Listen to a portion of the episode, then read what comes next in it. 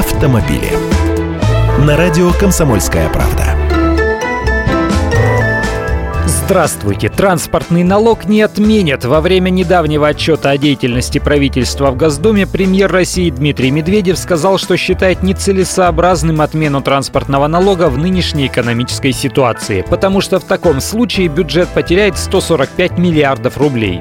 Сейчас каждый автовладелец ежегодно платит транспортный налог. Его размер зависит от мощности мотора и региона проживания. Эти деньги поступают в региональные дорожные фонды, то есть должны тратиться на строительство и ремонт дорог. Правда, недавно глава государства говорил, что этими деньгами руководители регионов иногда пользуются и при других потребностях, потому предложил отдавать регионам и часть акцизов на топливо, которые также должны быть предназначены для дорожного строительства.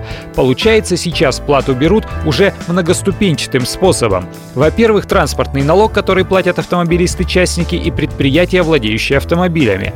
Во-вторых, акциз на бензин и дистопливо. Несколько рублей с каждого купленного литра утекает в федеральный бюджет. В этом году размер акцизов повышался уже дважды, поэтому бензин сейчас плавно дорожает.